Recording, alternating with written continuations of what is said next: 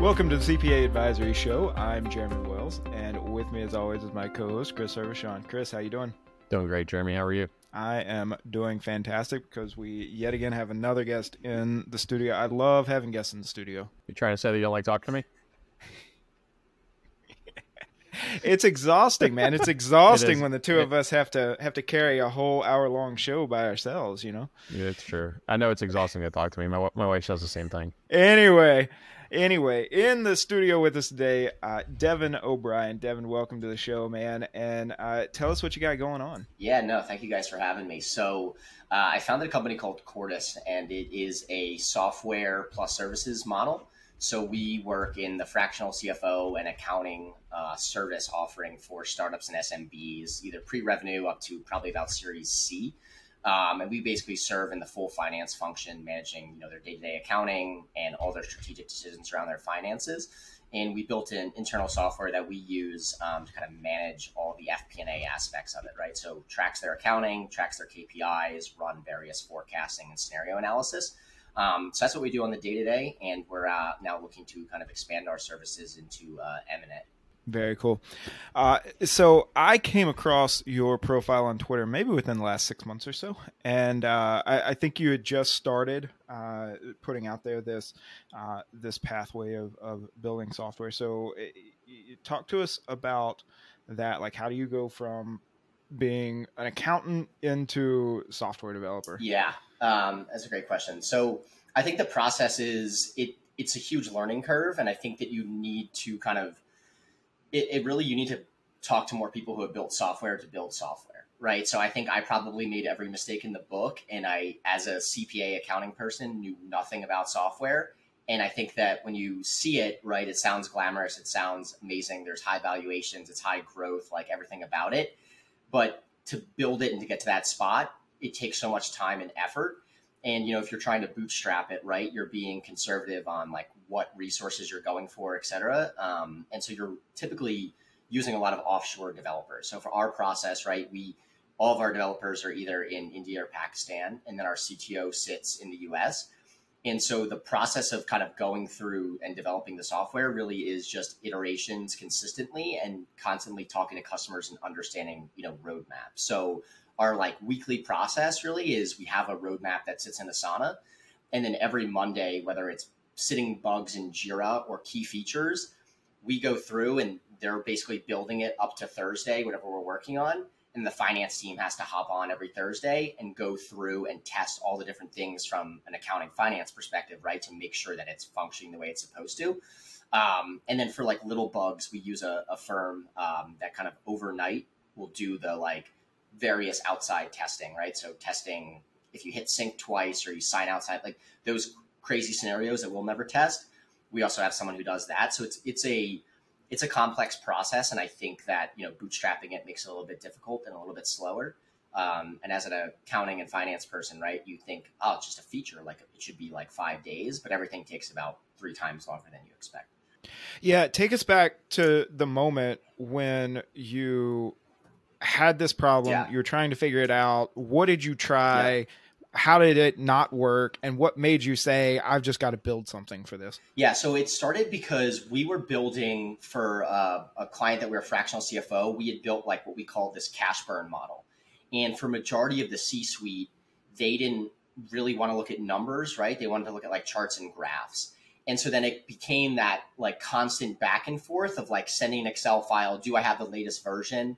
And then kind of me being com- coming from the finance side, I hated Google Sheets. So like I didn't want to be in Sheets. I wanted to be in Excel. So it was like, how do I find something that is super simple for them to update, right? Or just see charts and graphs. And I thought when I was kind of going through the the current products, it felt a lot of tech people building for finance. And I really wanted to make it simplified and really focus on can we make something that anybody who, you know, is non-finance can easily make updates to this, right? Or easily see what's going on no matter what. So I kind of felt there was a talking to different people who were using different products. Their biggest issue was a ton of features, big learning curve, too complex. And I really wanted to just focus on let's be good at the things that people really need and not focus on features and things that they're just not going to get used that are, you know, just look good. I think that's all software, Yep. right? Especially uh, for software built for technical fields, right? Is is they they seem to be building for the edge cases and the and the and the higher end technical users, and pretty soon the learning curve is so steep that it's hard for anyone to get started with it, right? Like I see that in a lot of the a lot of the forecasting and budgeting software that's available. Uh, you know, it, it's it's so feature rich and that's great, but right now I just need to be able to tell my client if they're going to survive the next three to six months. Yeah. Right. And I don't know which button to push to give me that answer. Yeah, yeah, exactly. Like you know, there's and there's you know, depending on where you are as a business, right? You are going to need some more complex features, right? Like consolidation or things like that. But for a lot of the SMBs, like they don't necessarily need AI forecasting, right? Like they need to just be able to punch in a new hire and see what happens, right? So it, it uh, agree with you 100% on that. So you've identified a problem point, your pain point. You kind of have this vision for what you want. So what's the step and what was the or step or steps that you took when you went from I have this idea, I have a product that I want to build to hiring a developer. So what was the pl- planning process like and then how did you decide on a developer? Yeah. So the original process was we I had kind of been following different people who had built software on Twitter, um, and I had seen some people who had used an agency and, and kind of recommended that you know that agency. Um, and again, I had heard a million times don't hire an agency, but I thought if someone else has used it or multiple times and built things like that is the best process. And so I figured, you know, I don't know what the QA person does. As I said, I don't really know back end, front end. So if it all sits in one place, I don't have to hire, you know, multiple freelancers. So that was kind of my thinking, right? Like one stop shop, this will be great.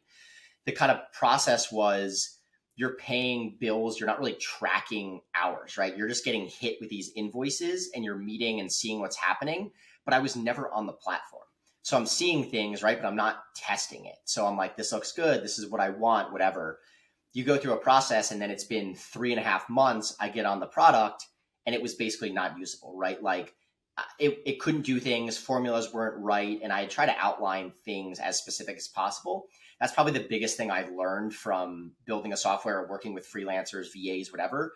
You have to be as specific as possible with looms, whatever it is, because you need it, especially if you're doing something technical like accounting it just can't be wrong, right? As soon as the data is wrong or they don't have trust in their data, you lose. So, post agency and not really having that product, I just went on to Upwork and started vetting developers myself. Um, kind of lucked into finding one that also had a network of a few others. And I would just go on Slack and talk to them constantly. And every time they ship something, I would test it. Um, but that process really obviously is not really scalable in terms of time. If you're constant, like you're trying to do client work and constantly test things, it just became not scalable.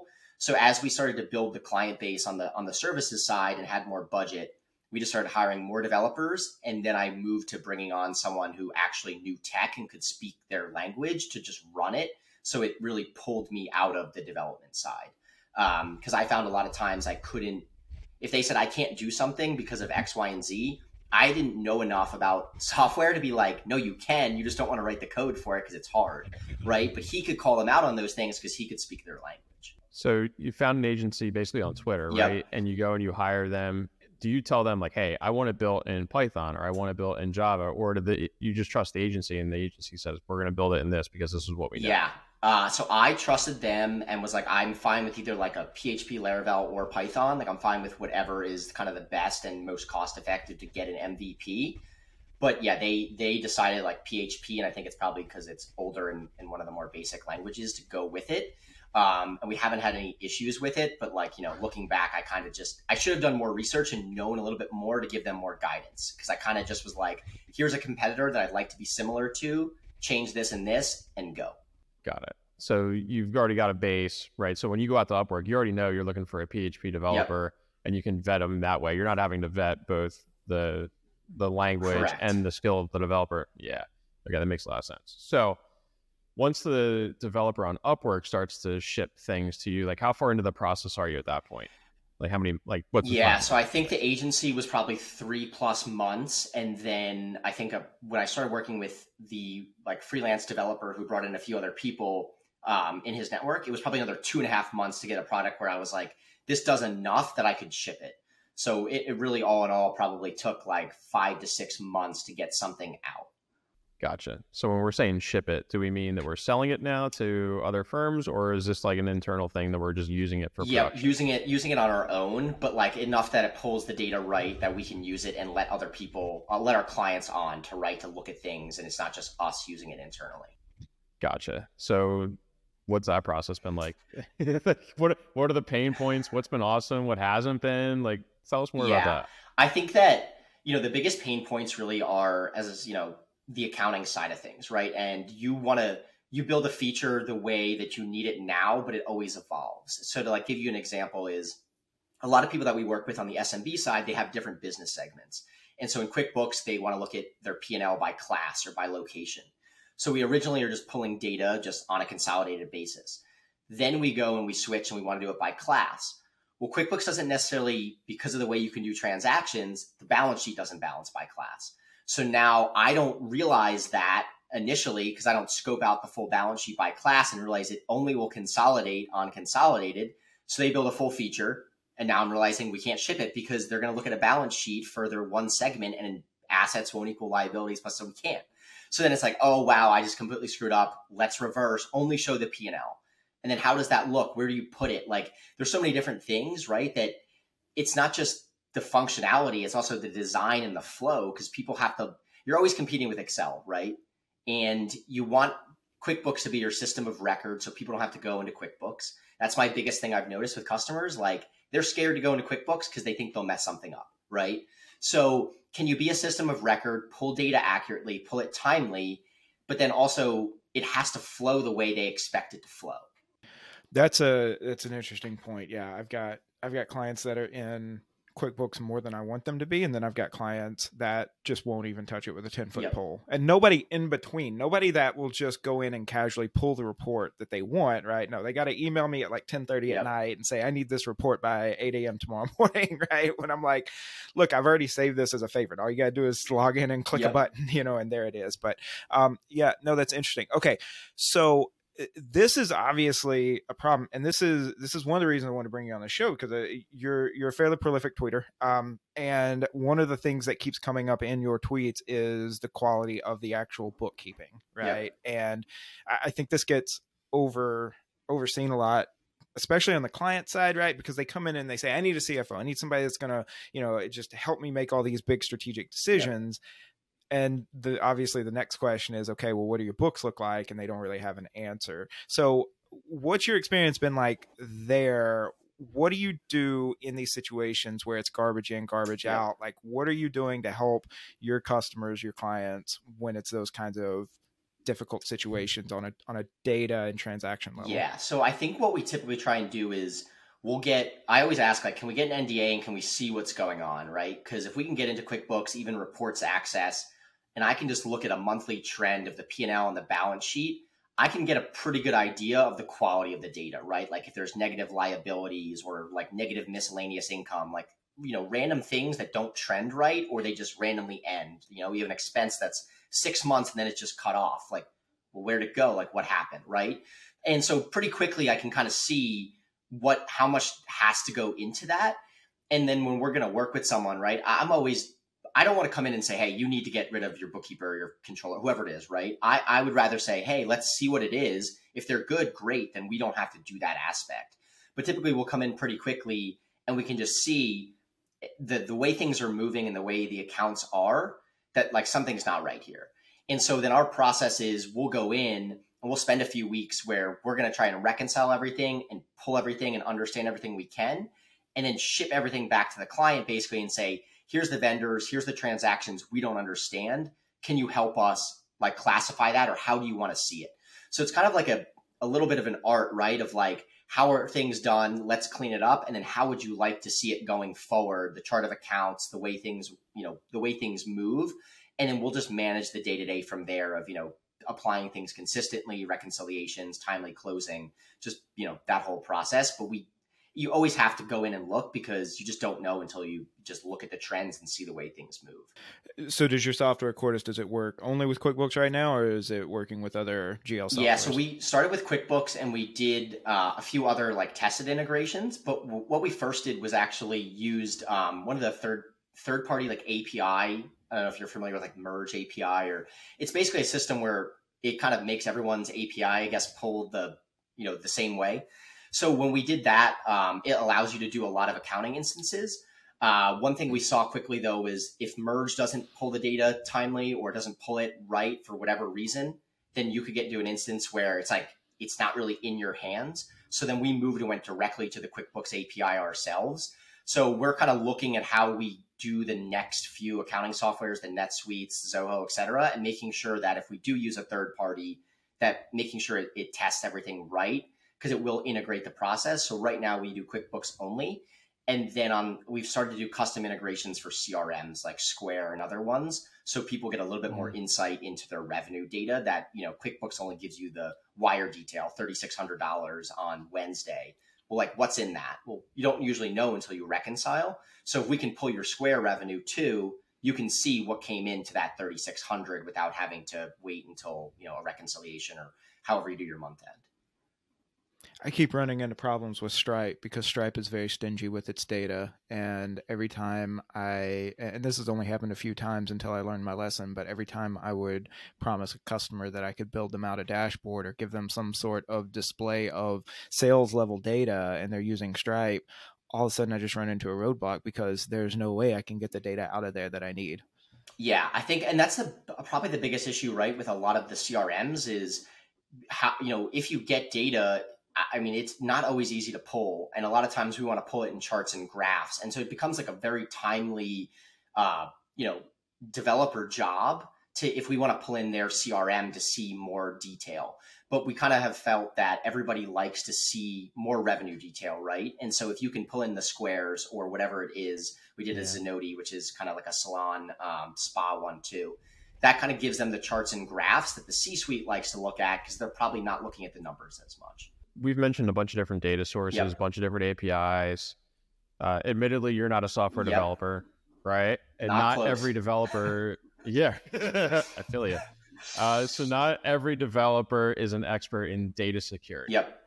So, talk us through that. Like, you know, how concerned were you when you're going and developing this platform? What are the steps that you took? How did you solve that? What's that yeah. like? So I think you know originally it was uh, as you would expect. I didn't know enough to even know how it, it should go until when I brought on the CTO. We started actually testing that we run you know the backups onto AWS you know at X time every night, and then verifying right like we would actually delete all the data and sync from AWS to make sure it all pulled back, and we could do that. So we ran that test a few times to make sure we had everyone's data actually synced, etc. On the QuickBooks side, they do um, what's been good about like kind of the security there is they let they make your token expire. So you do eventually our software kind of notifies you like your token or your API basically has expired and you have to re-credential yourself. So QuickBooks has kind of helped us on that aspect.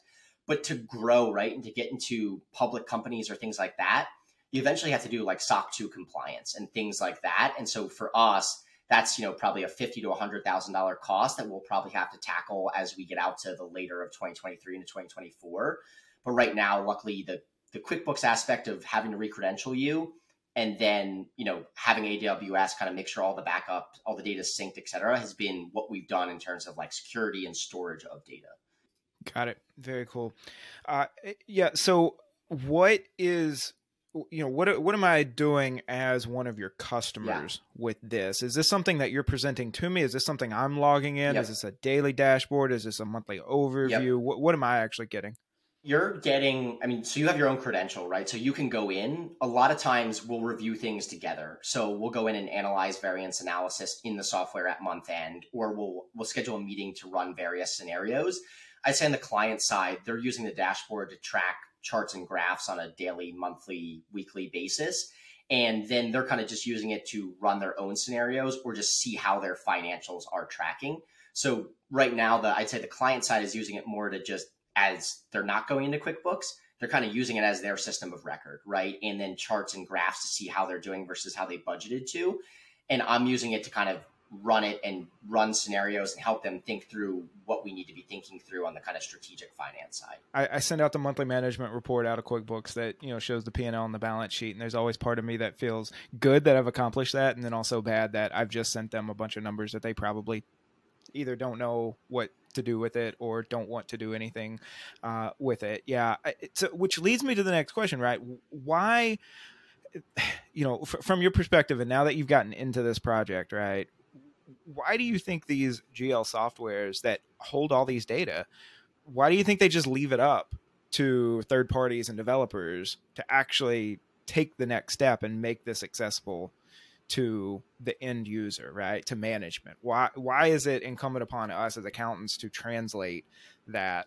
You know, wh- why why do you think that is? Is this is this you know just they're dropping the ball, or is this something that's fostering you know sort of a an, an app driven community around the main project? Like, have you have you tried to get any insight into that part of the business model? Yeah, I think for me, one of my biggest questions has always been you know, QuickBooks looking at like Intuit's earnings. I mean, QuickBooks is a cash cow and it always grows. And now I think even on their pricing, they're bumping things to look at by location or by class, right? You even have to upgrade now. So it's just growing. What I guess I don't understand, and this is probably just not the best way to answer the question, is I just haven't figured out why they're they don't go the route of making it a little bit more on the UI UX side and the way people use it more friendly on the analytics side, right? I get it's the QuickBooks, it's the accounting software, but I, I feel like there's, as you mentioned, there's so many people who don't want to go in it. And I, I'm just curious why they haven't kind of ventured into the front facing analytics and, and trying to make it a lot more friendly, user friendly, and, and kind of give them a space where they don't have to worry about clicking into the chart of account, like doing something wrong that messes up their accounting. And I don't know. I, I still, I, I, I've actually looked into kind of in the past few days someone who help build QuickBooks Online is on uh, one of those like uh, it's like one of those consulting or one hour like intros. You can like you know ask them questions. And I was like, I think I might just book this and ask them. Like I, I saw he's on there. I might just ask them because I don't know why they haven't gone. Um, and very early on to uh, when I was doing this, I met. Uh, so I'm out in Scottsdale. I met with a venture uh, firm out here who was interested in, in investing in our uh, software and he knew someone that just joined the QuickBooks like venture capital team, and he kept asking me like, why haven't they gone on like gone into this? Why aren't they doing this? And the answer was, I don't know. I, I don't know. And and it it seems like a seamless transition for them. They already have such a big base. I I yeah, I, it is a very good question, and I don't know.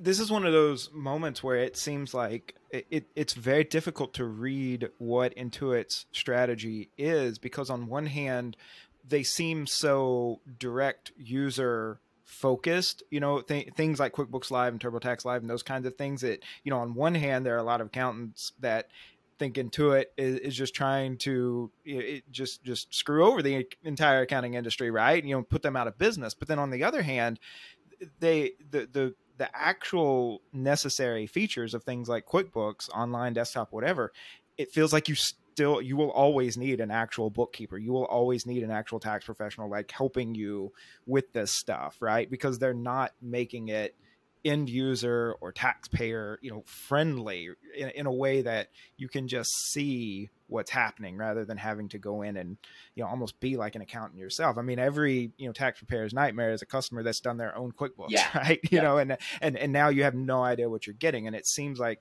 yeah if there if if if there were more of the like I could buy the argument that Intuit is trying to put accountants out of business if they were doing things that made QuickBooks very easy for the end user to actually go in there and do things in a controlled sort of way without you know screwing everything up and then see visually you know what's happening in their businesses. But that just seems so lacking in the product and then we need things like what you're putting together to, for a business owner who doesn't have you know a finance or accounting background to actually understand what's happening in their business. Yeah i think um yeah and i agree with you. I think if they were kind of going that route right of the accounting i would expect more things of ai right? Like could journal entries be easier or should i capitalize this right? Like if you were trying to accelerate that process when you get into the banking feed and you see your transactions, there should be more, right? There's no guidance unless there's a rule set up by somebody else or it's a match. There's still a lot of things. And I think the other part that makes it a little bit complex is a lot of, you know, businesses kind of blue collar, right? They might use a like a ServiceTitan or something that does all their invoicing.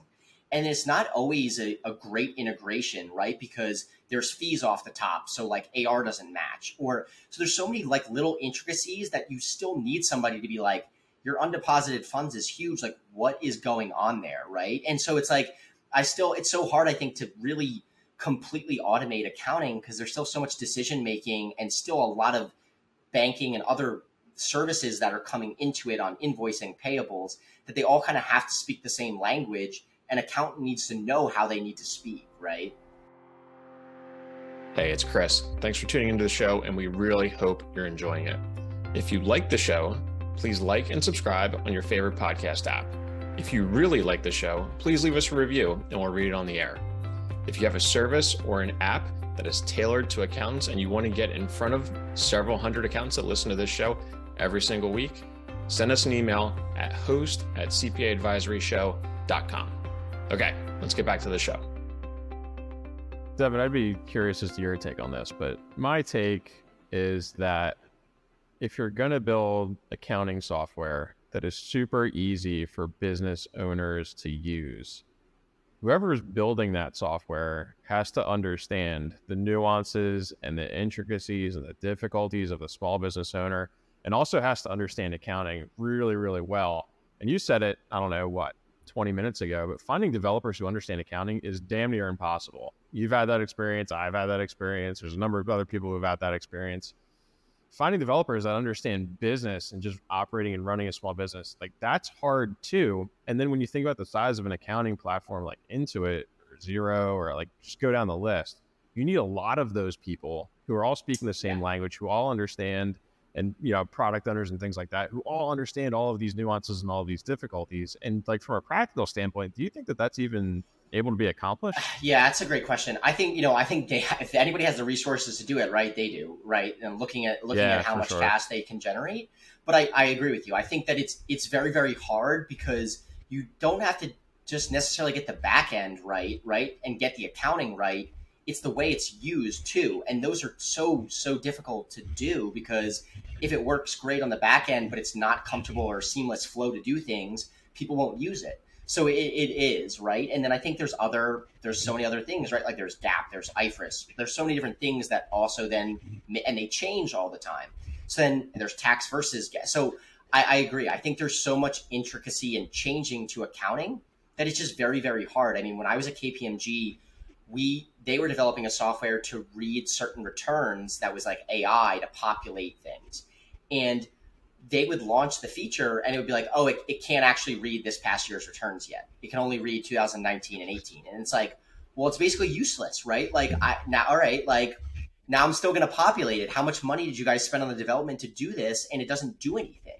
So it, it's so hard. And I, I really do think that like returns and the way things are written and the way things are classified, I'll give you an example. Like you want to do EBITDA on our software well, we're now having to change it so that you can tag. Because what if someone calls it depreciation expense? What if someone calls it depreciation EXP?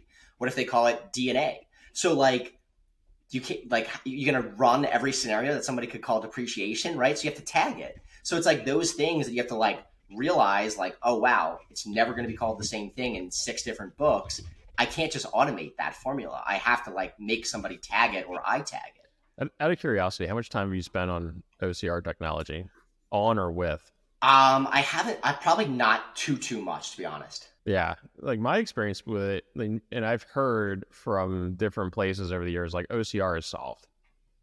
And to me, what solved means as an accountant, just a you know some sort of an idiot who doesn't really know that much about software, but solved means that like once you run something through, it's going to do it accurately every yes. time. That's what solved to me. Yes. That, yeah, like even going through some of the OCR technology that's really, really good and sending various different like W 2s or entire tax returns, whatever, and trying to OCR that, let alone the security of all of that data. But try just trying to get a W 2 that can come in various different formats to get OCR'd and then populate somewhere that's, you know, some sort of a standardized format. Like that technology, I would argue, doesn't even exist now. I mean, even the likes of um, some of the bill pay vendors like Bill.com or Ramp.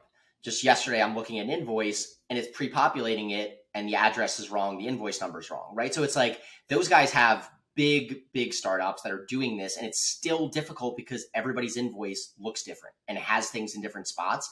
I agree with you. I mean, I think it's still so challenging that you have to have a second set of eyes. You're going to be mailing checks to completely different places, right?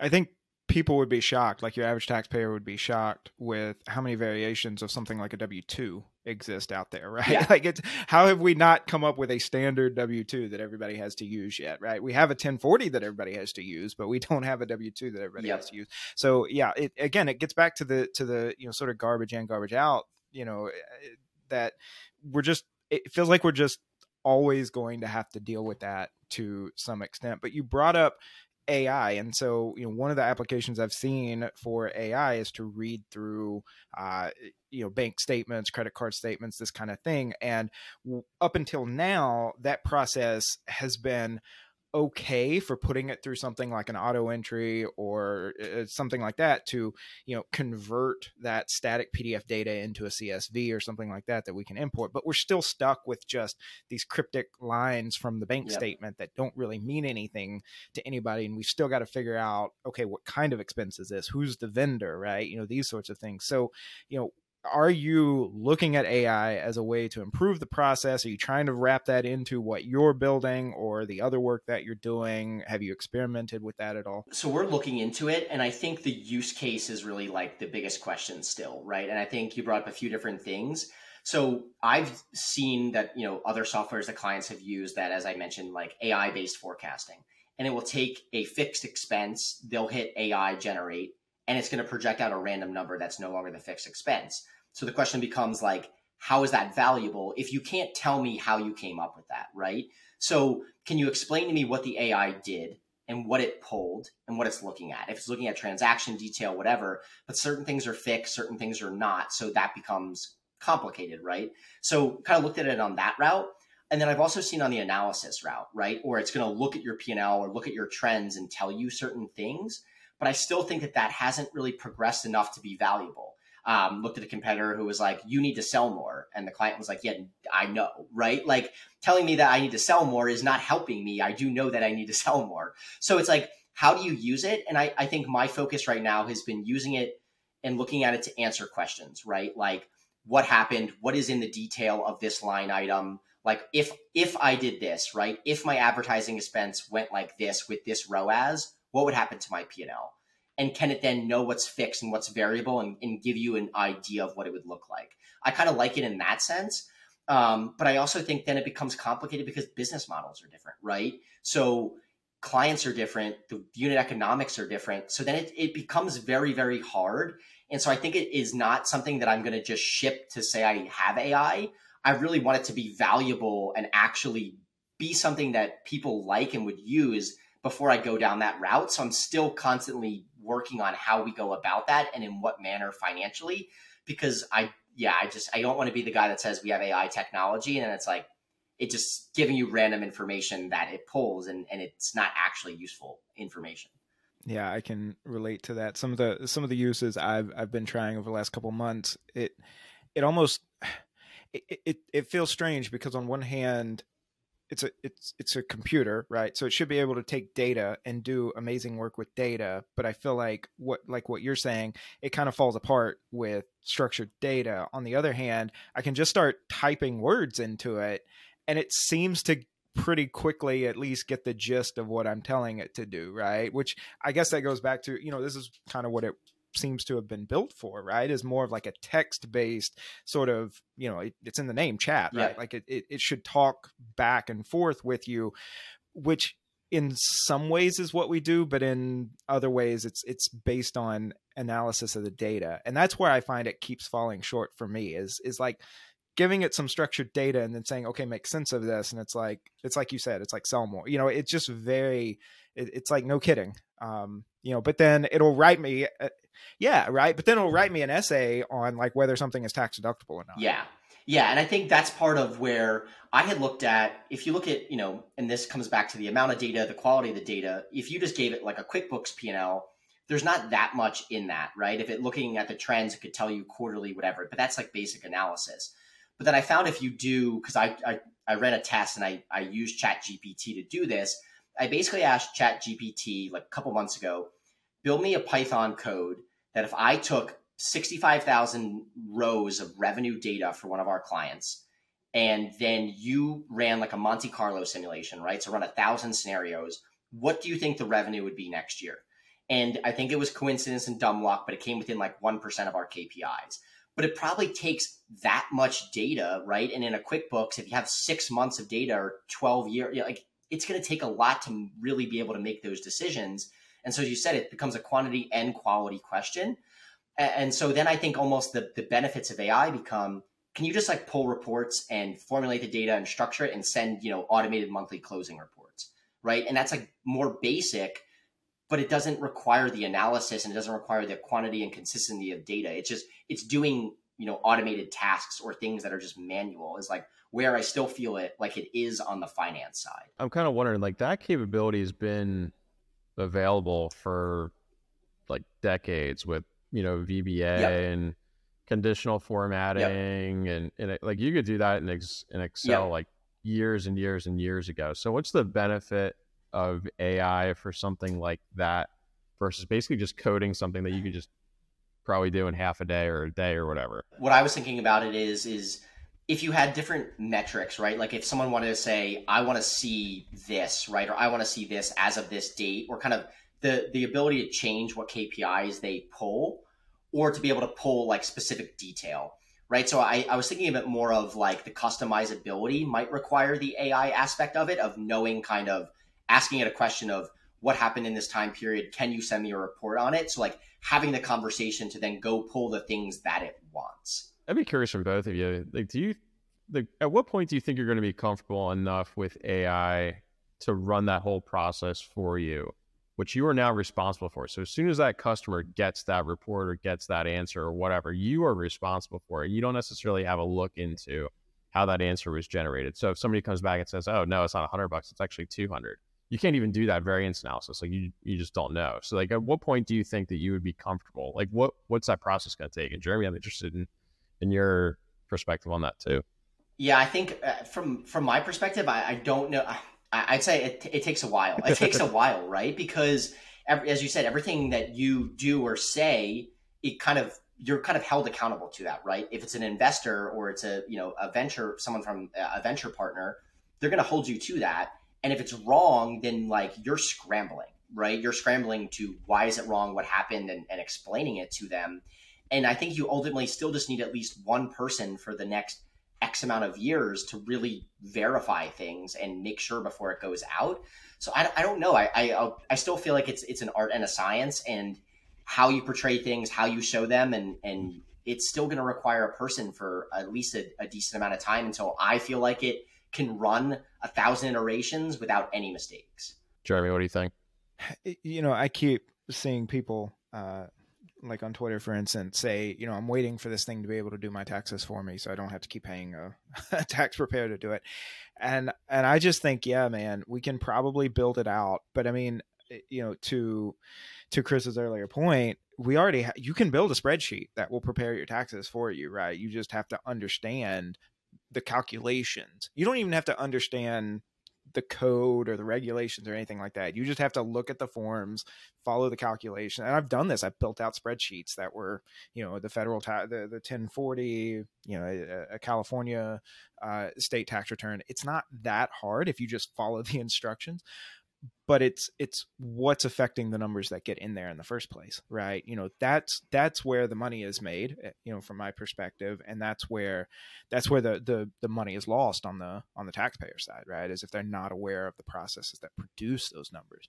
Um, and, and, yeah for that i i, I think that's going to be a lot bigger push. But then on the other hand you know i i do most of the use cases that we're seeing out there for ai is to put you know blocks of text in there and then make it have a conversation with you or propose you know paragraphs or essays or blog posts or these kinds of things. So i'm just wondering is if we could feed it enough of tax court cases and regulations and these sorts of things you know actual authority right? Could we then get it to spit out you know give me give me your five recommended tax strategies for this taxpayer. Or if we're in a business case right like you're saying give it the last 18 or 24 months of p&l's and balance sheets and this sort of thing and say give us your five recommendations you know and one of those is probably going to be sell more right? Um you know just like every tax strategy is going to say give more to charity or you know put more into your 401k or something like this but then at the same time you know maybe it would come up with something that an actual human would miss right? And i to me that's almost like that's the counterbalance right to the fact that it's probably going to throw some basic stuff out that are no brainers but then on the other hand because it has just that that computer way of thinking about things it's it's probably not going to miss something that a human could easily overlook. You know and, I, and i'm wondering about that you know how that how we would apply that right to something like bookkeeping right where oh this you know your your like you said your depreciation expense or, or your marketing expense or something from last quarter is significantly different from the four quarters before. Why is that right? Like it would flag it. It might not be able to explain why but it would flag it. And a human just looking over that p&l might not get that right? Might not notice that. Yeah. I think an, another point you kind of eh, eh, made me think about was on the going forward and like the finance like look forward side a lot of that stuff is still qualitative right? I know things that unless you tell it it's never going to know. I know that this person's quitting. I know that that person's going to be hired. I know that we have this you know tenant improvement credit that comes in on this date.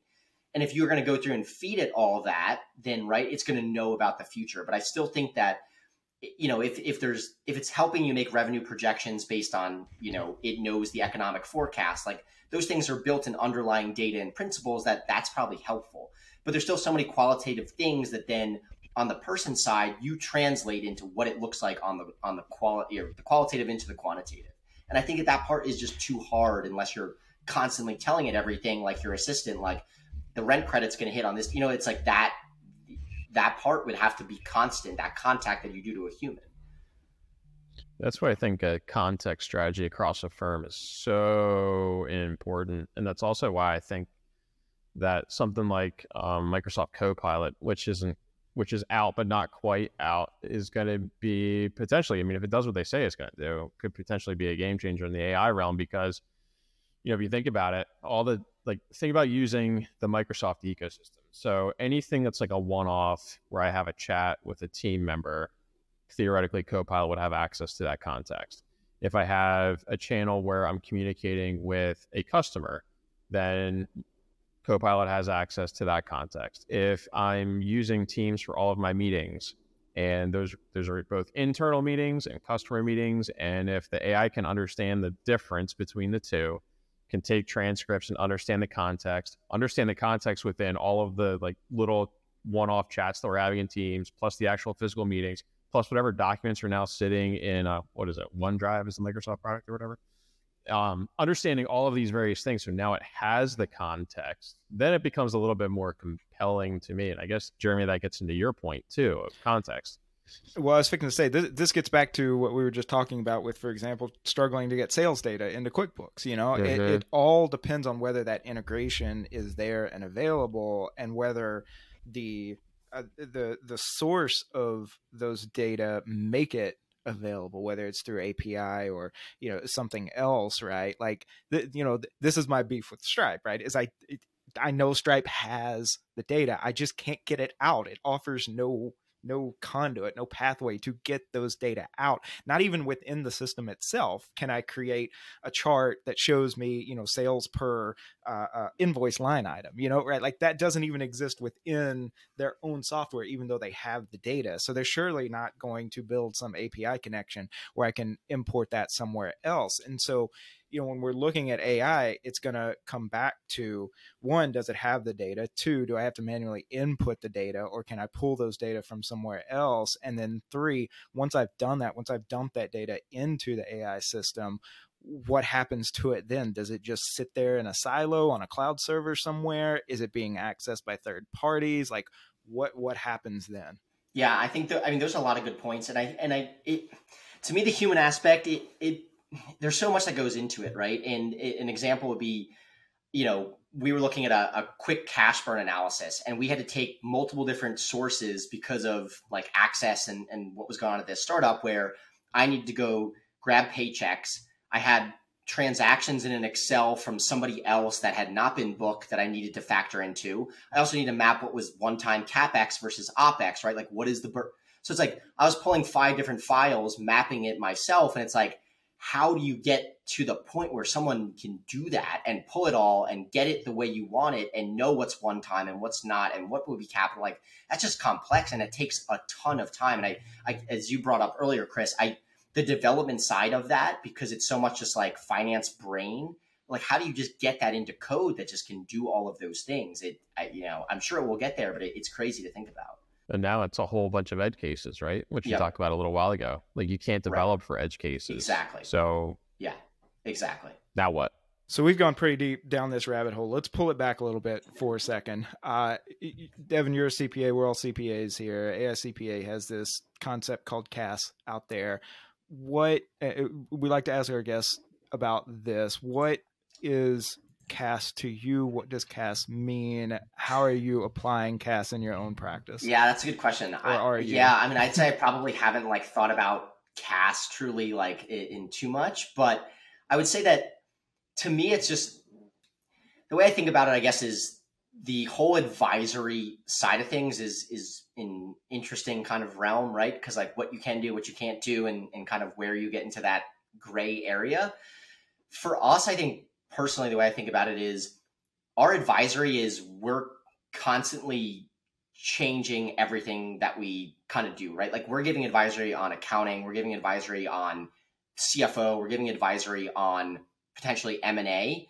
So I like I feel like my version of of advisory is really that it's just I, I think of it broad, right? I don't I don't I think of it as kind of we're just overall making recommendations and kind of giving our analysis based on our experience that we've done in the past of the best guidance to give you kind of going forward. And I, I haven't, I, I, I would admit my, my CPA and CPE is, I feel like I, my current CPE status is, you know, every holiday I just scramble somewhere to, to get rid of the rest of them. Um, and so I, you know, I haven't deep dive into a lot of those kind of true accounting or those true AICPA concepts. So probably not the best answer to give, but I, I kind of have it as a, a, broad. It's broad in my mind of what CAS is. It covers a, a wide realm of services and, and things that we do. Yeah, I, that answer works for me. I mean, it's it's it's it, it's. It, I, I'm not sure there is a more nuanced way to put it, right? Given what AICPA has produced, uh, you know, in terms of their marketing materials and, and brochures and that kind of stuff on on CAS.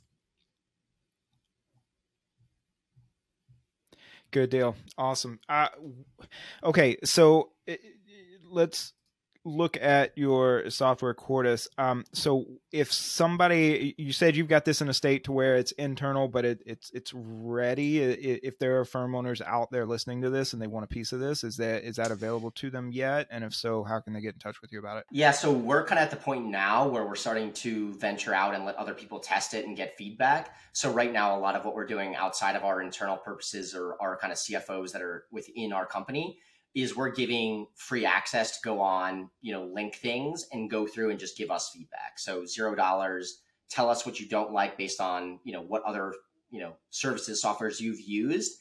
And because that to us really is the most value right now.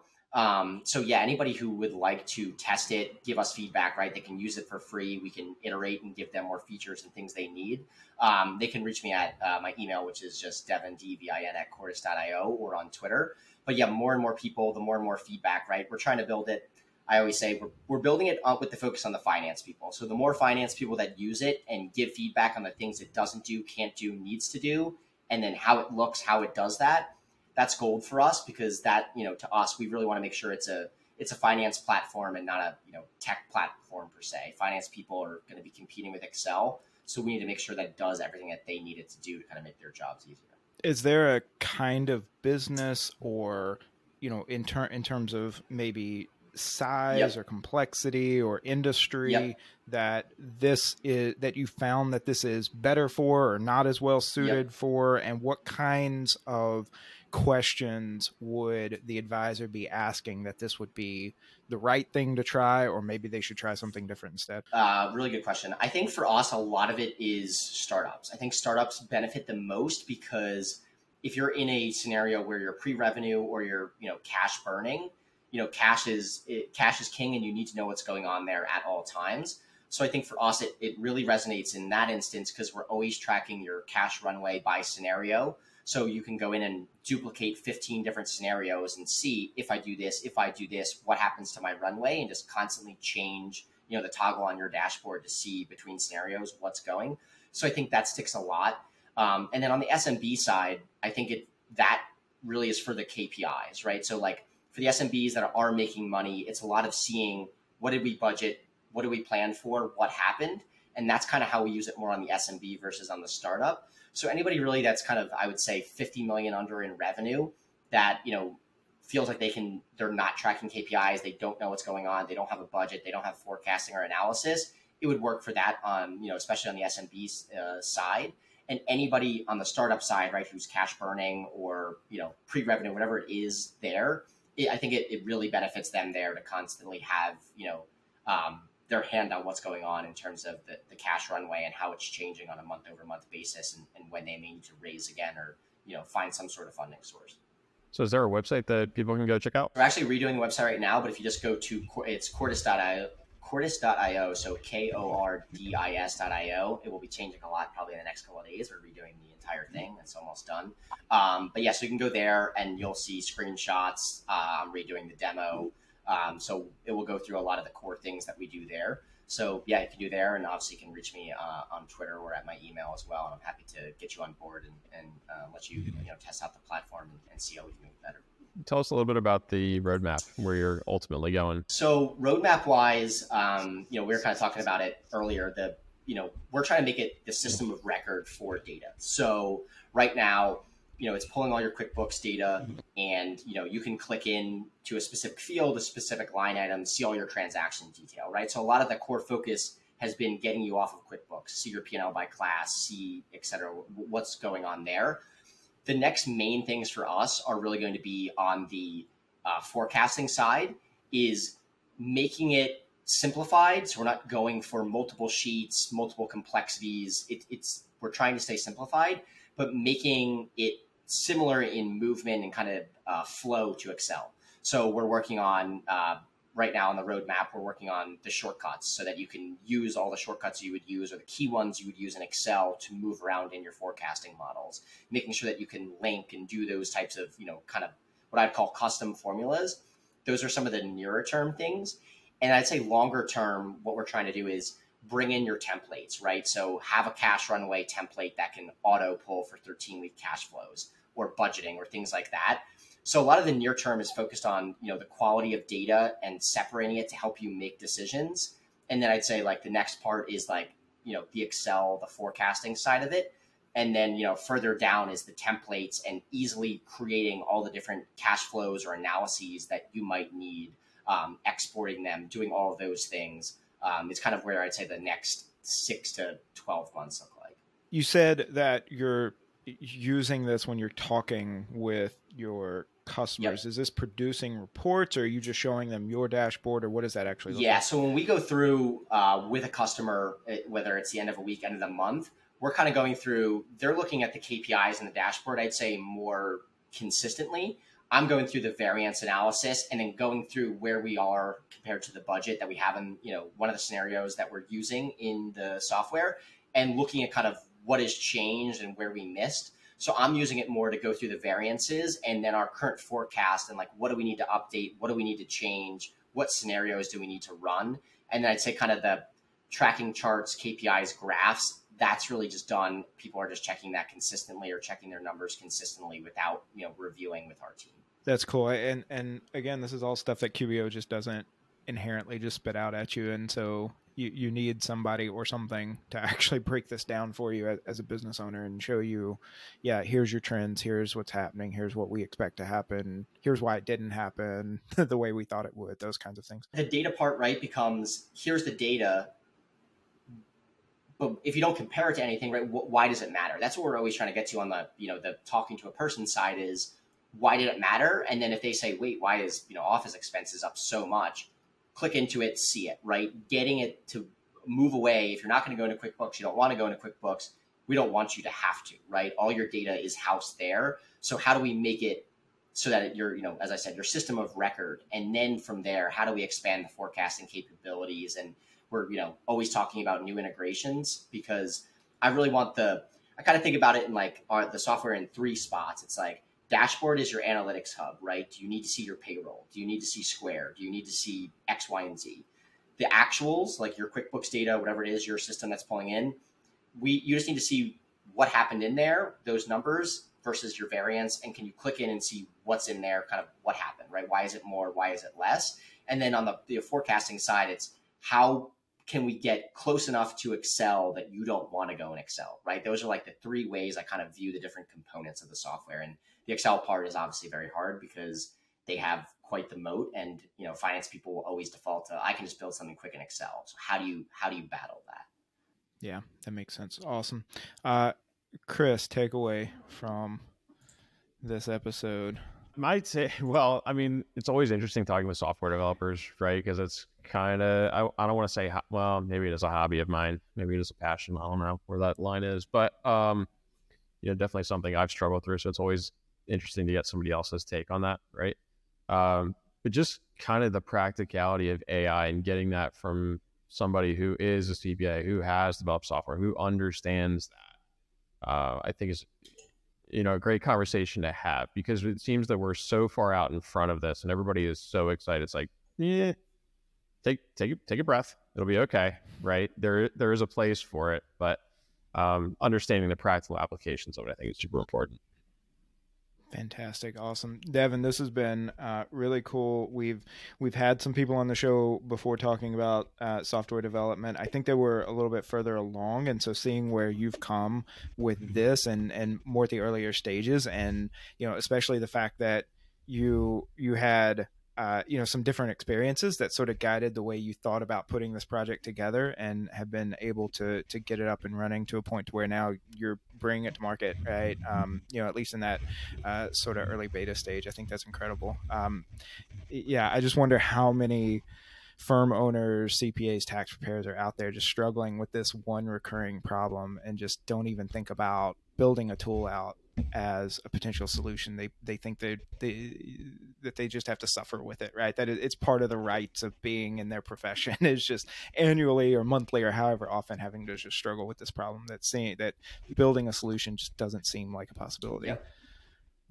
I think there's a lot sure. of those folks out there, and I think we're going to see more of them as our generation and younger moves into firm ownership and starts to see these problems. So I think Devin's what probably the third software developer that's also an accountant that we've had on the show. I think third, yeah, third, think fourth, so. something like that. Yeah, third. Uh, I know for third, right? Because yeah, uh, yeah, yeah. So because Audit minor with Kelly Mann, and then uh, Tax Plan IQ. Yep. Uh, yep, yep. So at least yeah, the, and so at least the yep. third, and we're having all of these yeah. conversations around no code, right? So uh, to some extent, you know, it's going to become a bigger conversation like, oh, I can go build something and I don't need to ha- have to code, or I don't have to go hire an agency and I don't have to go do the thing on Upwork and all like all of the things that are that are all really really hard. Um, but you know, firm owners for forever are going to have these nagging problems that they want to solve and probably try to solve with software. And I think it's a really important conversation to have to just let people know, like, this is the process that all of these people have gone through and these are the things to watch out for and these are the things to think about and you know soldier forth. It's it, it's just a really cool process and it's really cool that there's people like them and out there that are out there doing it right? Um, but i think it's a super important conversation to have and i think it's going to be more important as we kind of go along here. Yeah i think you know as you said the no codes the abilities that is going to allow more and more thing you could you know build a software that does one thing right? One thing really really well and you'll be surprised if you can do one thing very very well the amount of people that will pay right? And that's where when you first want to go into software, you have 80,000 features you want to do. And then you realize quickly that people use six of them. And you're like, doesn't really matter. We just need to do the good, the one, these, the, these things very, very well. And we can beat everybody if we're just mm-hmm. the best at those things. Awesome, Devin. Well, thank you so much for being on the show. Appreciate it. Thank you, guys. Thanks, Devin. Hey, it's Jeremy. Thanks for listening to the CPA Advisory Show. If you enjoyed this episode and you'd like to help support the podcast, please share it with others, leave a rating, and write us a review.